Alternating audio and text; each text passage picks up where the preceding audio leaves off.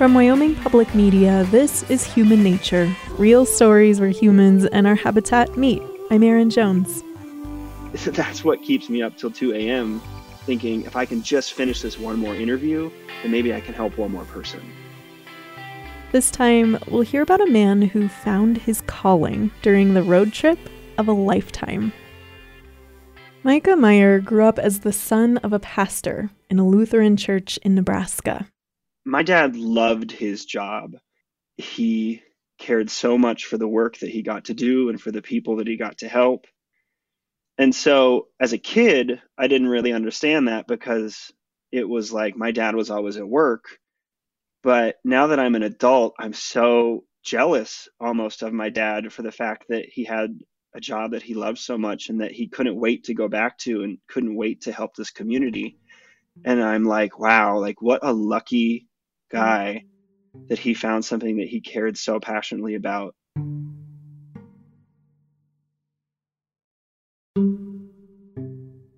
It's this sort of intense way of growing up where on the good side, like everyone knows who you are, and it's this great sense of community, and you have all these people who you know and who care for you and your family.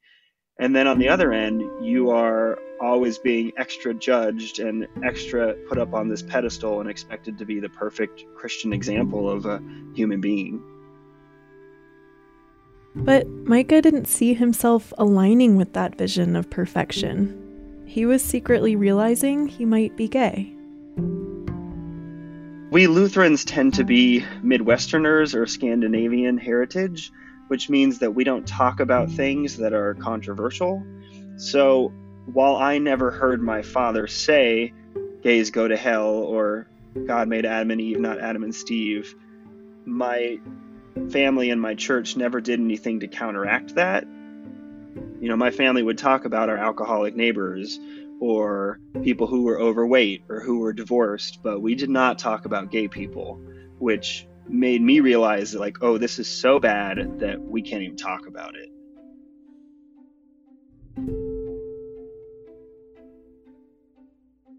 and it was soul crushing.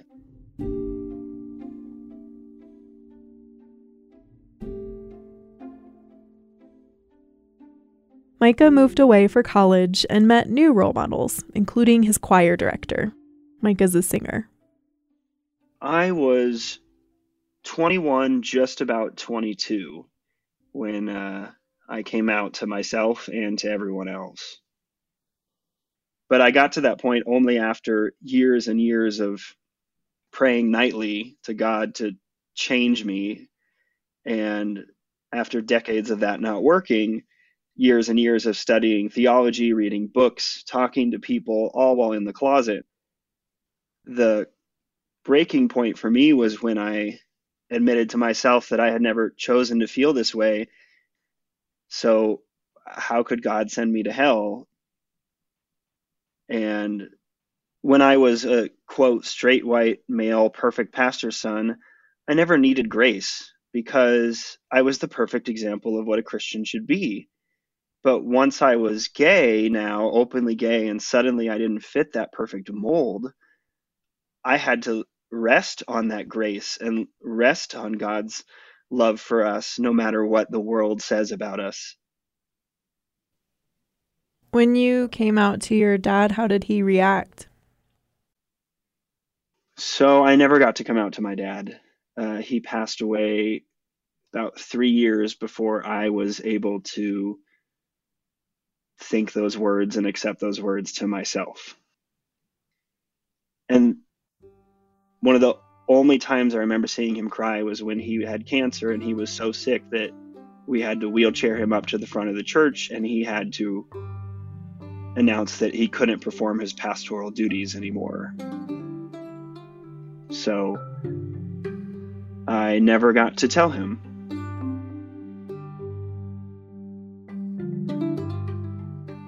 And he was a big road trip fan. And a few days after his funeral, I ended up taking a road trip in his car. I just did this trip because I needed to get out of Lincoln, Nebraska. It, he had been going through treatment for three years and I just needed to leave that space.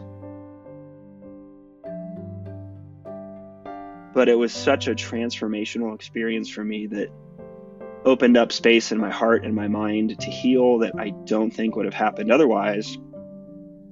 That I vowed, starting right then at age 19, that every year for the rest of my life I would take a road trip around the time of his passing, April 29th, as a way to honor the road trips that he would no longer get. And I, I wanted to do them for myself. So I'd done one road trip every year from 19 to 25. But then as I, I went on, I started running into some of his formal pastoral interns. He would have an intern every year who was going through seminary, and now they were pastors scattered throughout the country. And I had finally come out at this point, and the thing I was most excited to ask them was, Did you and my dad ever talk about this? Because he never directly did. There's no like record of his thoughts on homosexuality and every single person was like, you know, your dad really wanted his students and his staff to have a faith that was tied to their own faith and he didn't want people to just believe something because their pastor did. And then it was on that trip that I made it a goal to do some big road trip every five years.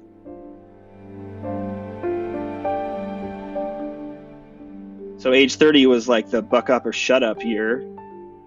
And I really wanted to do something that would grab my peers' attention and teach them this lesson I learned from my dad's passing, but share it in a way that was positive. Encouraging people to seize the day, to chase their dreams now rather than later. And no matter what goals they have for their life, whether that's traveling or starting their own business or being a parent or working the family farm I don't want them to miss out on their life goals. And Mikah had an idea. What if he went on the mother of all American road trips? What if he visited every single national park?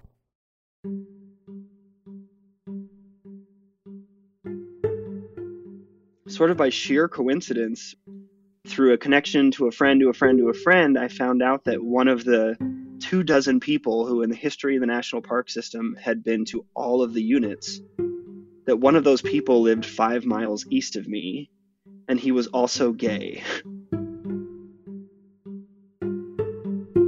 so, through what I jokingly call the gay mafia, I uh, got connected to him and I invited him over for dinner. And we went through all 400 plus sites and we plugged those in one by one to a spreadsheet. And by the time I was done, I realized that to fully experience all these sites, it would take me three years. So then I reached out to national park experts and I said, How much money would it take to do a three year journey? And they all said, Oh, probably $500,000. Mikah had some money saved up, but. And was nowhere near that. Mikah knew he'd have to get some kind of financial help, and he figured he'd go after sponsors. But there was one big problem.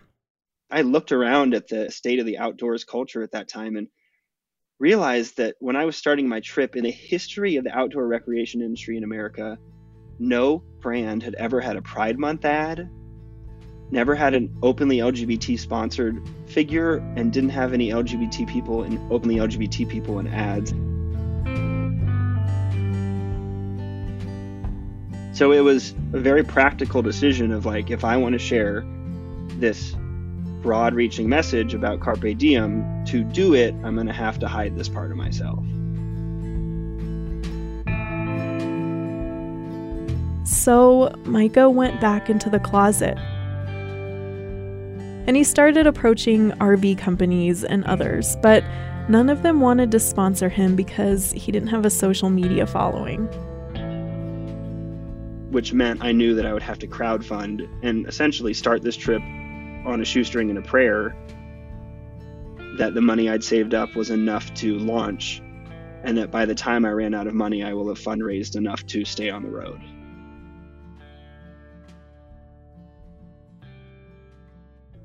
Mikah set off to visit all the national parks in America, but it wasn't exactly a vacation.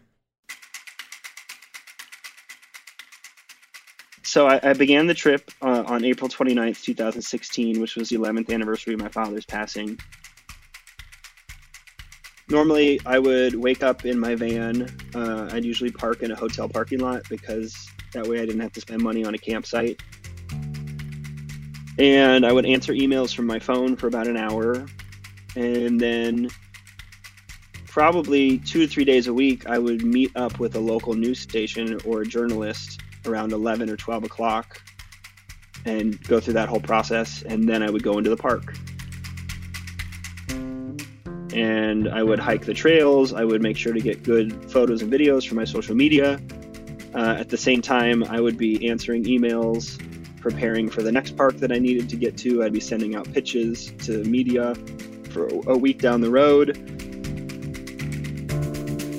It was really this chiaroscuro of standing at the most beautiful sunsets and vistas and interesting historical locations that America can offer. And as soon as I took the picture, going right to work with sharing that. So it really was this dichotomy of like pure, blissful, beautiful nature and like hardcore sit behind a computer till your eyes dry work. But even though he was working so hard, his message just wasn't connecting. I would do interviews and I would just get the nastiest emails from people who were like, You entitled millennial, you think we should just fund your vacation. I totally get that reaction. Like, it is completely understood. And yes, I do come from a lot of privilege, but this project was the hardest I ever worked in my life because this wasn't a vacation. This was a full time job plus. Nine months into the trip, things were looking bleak. By January of 2017, I looked at my spreadsheet and I was like, okay, I'm not going to make it. I will run out of money in uh, in like 6 months. Something really fascinating happened though. 2016 was the 100th anniversary of the National Park Service, but 2017 was an anniversary for humankind. And that anniversary was the Protestant Reformation. So there's a story about Martin Luther that I really love, and it was confirmed as true to me by the president of Cal Lutheran. He shared that uh, Martin Luther never wanted to start the Protestant Reformation. He never wanted to revolutionize the Catholic Church. In fact, Martin Luther never even wanted to become a priest. But one day he was out in the wilderness and a violent storm came, and he was so afraid for his life that he said, God, if you allow me to make it through the storm, I vow I will become a monk. Now, I'm a Lutheran, my dad's a Lutheran, so we all know how that story ended. And it's for this reason that I like to say Martin Luther's moment of call to ministry was his lightning bolt moment. And what's hilarious is that this Lutheran pastor's kid hiking out in the wilderness in the 500th anniversary year of the Protestant Reformation got struck by lightning. Metaphorical lightning. Oh, okay. My lightning bolt came in the form of an Instagram message, and it was from somebody who wrote me and said, I go to a private Baptist school in Texas and I'm not out of the closet to anyone. But I read about your journey and what you're doing, and I looked you up on social media, and I just want to thank you. Because now I know when I grow up, I can be ordinary. And he says, Then I saw you're setting world records, and now I know when I grow up, I can also be extraordinary.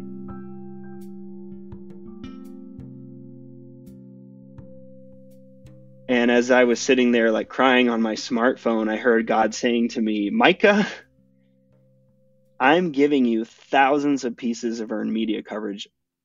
Do you think you could use that to be for that kid, for the hundreds and thousands you know are just like him, and for 10 year old you that really needs a role model? And I said, Yeah, I could. So I committed from that point on to be open about being not just gay, but also a practicing Christian who happened to be a pastor's son and gay. Immediately, things began to change. Every day, I would get at least one message from somebody who was like, How do I come out to my family? I saw you on Uproxx and I saw you're Christian and like explain to me how the Bible says this, like how do you do it? Like every day. And so I would be hiking up trails in these national parks and on my phone messaging with complete strangers. And so like as much as it was this really hard trip that was exhausting and stressful and the opposite of the glamour you saw on social media, every day I was helping make somebody else's life better. And like that made me want to get the next interview and, you know, share this story further because people are directly reaching out to you and you're seeing them then write back three months later and say, I came out to my parents and they didn't kick me out and thank you. And that's what keeps me up till 2 a.m. thinking if I can just finish this one more interview, then maybe I can help one more person. But this wasn't solving his financial issues. And around that same time, I heard from a friend of mine who was a pastor at a church in Fort Lauderdale, Florida, who had known me from our days living together in Washington, D.C., when I had sung for the choirs at our national cathedral. And he said, Mikah, I see on your map that next month you're coming through Florida, and I just need you to know that there is zero chance that you are coming through my town with my church and not singing for my church some Sunday. But I also know that you're struggling with fundraising. So, what we're going to do is we're going to put out a basket and we're going to have you sing for your supper. So, you can sing, tell people what you're doing, and then they can donate to help you with your parks journey. And at this point, I had tried everything else. So, I thought, well, what do I have to lose? And I show up that Sunday morning, and the pastor comes to me and he said, um, So we have a, a, a problem. The accompanist hasn't shown up today. I think he was out partying last night and he's not answering his phone. He's probably not going to show up. Can you still sing? And at this point, I just don't think it'll work. And he said, Okay, well, you sent me YouTube videos of you of the songs I could pick from. What if we just display that video on the projection screen and then you stand in front of it and you can hear the accompaniment through the speakers and then you can sing on top of that? And again, like I had never done anything like that. And I'm like, you want me to sing over a recording of myself singing while people watch me singing in that recording? Like, are you crazy? And he said, well, that's the only option we have. So I go up, I sing my first song. The whole time I'm singing, I'm like, don't mess up the words, don't screw up, because they're literally watching you do the same song behind it, and anything that's wrong, they will know. And I get through the first song, I go sit down, they're reading the first lesson, and the pastor comes up to me, he's like, oh, that was great, that was great, it worked out super well. Okay, so I'm going to go up and read the gospel, and then I'm going to invite you up and have you preach the sermon. And I said, I'm sorry, I was listening to the words of St. James. What was that? And he said, Yeah, yeah, you know, it'd be super easy. You go up there and tell them about your parks journey, talk about growing up gay in the church, tie it into the gospel somehow. You'll do great. It'll be fine. And so I go up there and I preach the sermon. The Holy Spirit put in overtime that day, but I shared my parks journey and what it was like growing up gay as a pastor's kid at my church. And Afterwards, people came up to me crying. And they said, you know, my niece is a lesbian. Or my dad is transgender. And one man came up to me and he said, I'm gay. And I never thought I'd hear those words and my story from the pulpit. And they got me to the next park. In fact, while I was down in Dry Tortugas National Park in the Everglades, that pastor had reached out to another church in town. He said, Hey, Mikah's coming back through town next Sunday. You got to have him come sing. He can preach too. You could just take the whole weekend off, go on a last minute cruise. Like, Mikah has got it covered. And so I showed up to that church. And afterwards, somebody came up to me and they said, Where are you at next Sunday? Oh, Tampa, I know a church you should do this at. And then in Tampa, somebody said, Where are you at next Sunday? Oh, New Orleans? Call this pastor. And long story short, from January of 2017, when I thought I was going to have to end this whole project because I was running out of money, until the end of my journey in April 2019, I spoke at 113 churches, sang for my supper, and America's Christians funded a gay man to set a world record.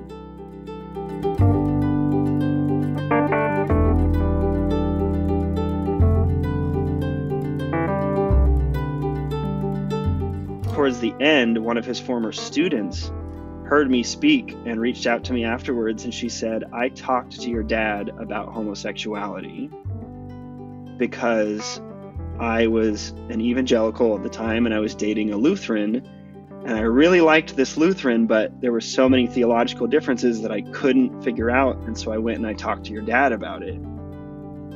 Your dad said, like, there's nothing in the Bible that says homosexuality is wrong. Hopefully, they can just prove that it's genetic so the church will get over it. But it was this huge, huge relief to get a glimpse into what my dad might have thought. For me personally, it was such a welcome window to at least know that, you know, my dad wouldn't have kicked me out of the house.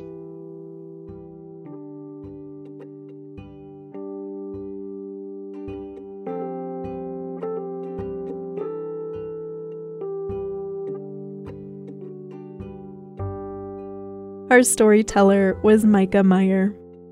Mikah lives in Minneapolis now he recently launched a project called The Outside Safe Space that welcomes LGBTQ folks to the outdoors. And he's spreading the word about it by running all the way across Minnesota. You can see pictures of Mikah and learn more about the Outside Safe Space by following us on social media at Human Nature Pod. I'm Erin Jones. This episode was produced by Greg Ronco with pre production from Megan Fury. Editing help came from Charles Fournier and Alex Schaefer. Anna Rader is our digital producer. Our executive producer is Micah Schweitzer. Our theme song is by Caught a Ghost. Human Nature is a production of Wyoming Public Media.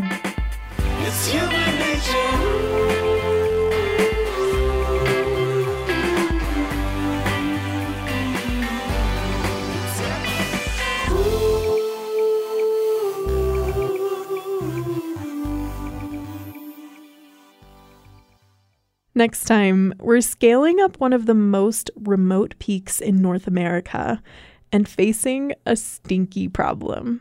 We had bonded of the misery of the bad weather. We had bonded over plans gone awry.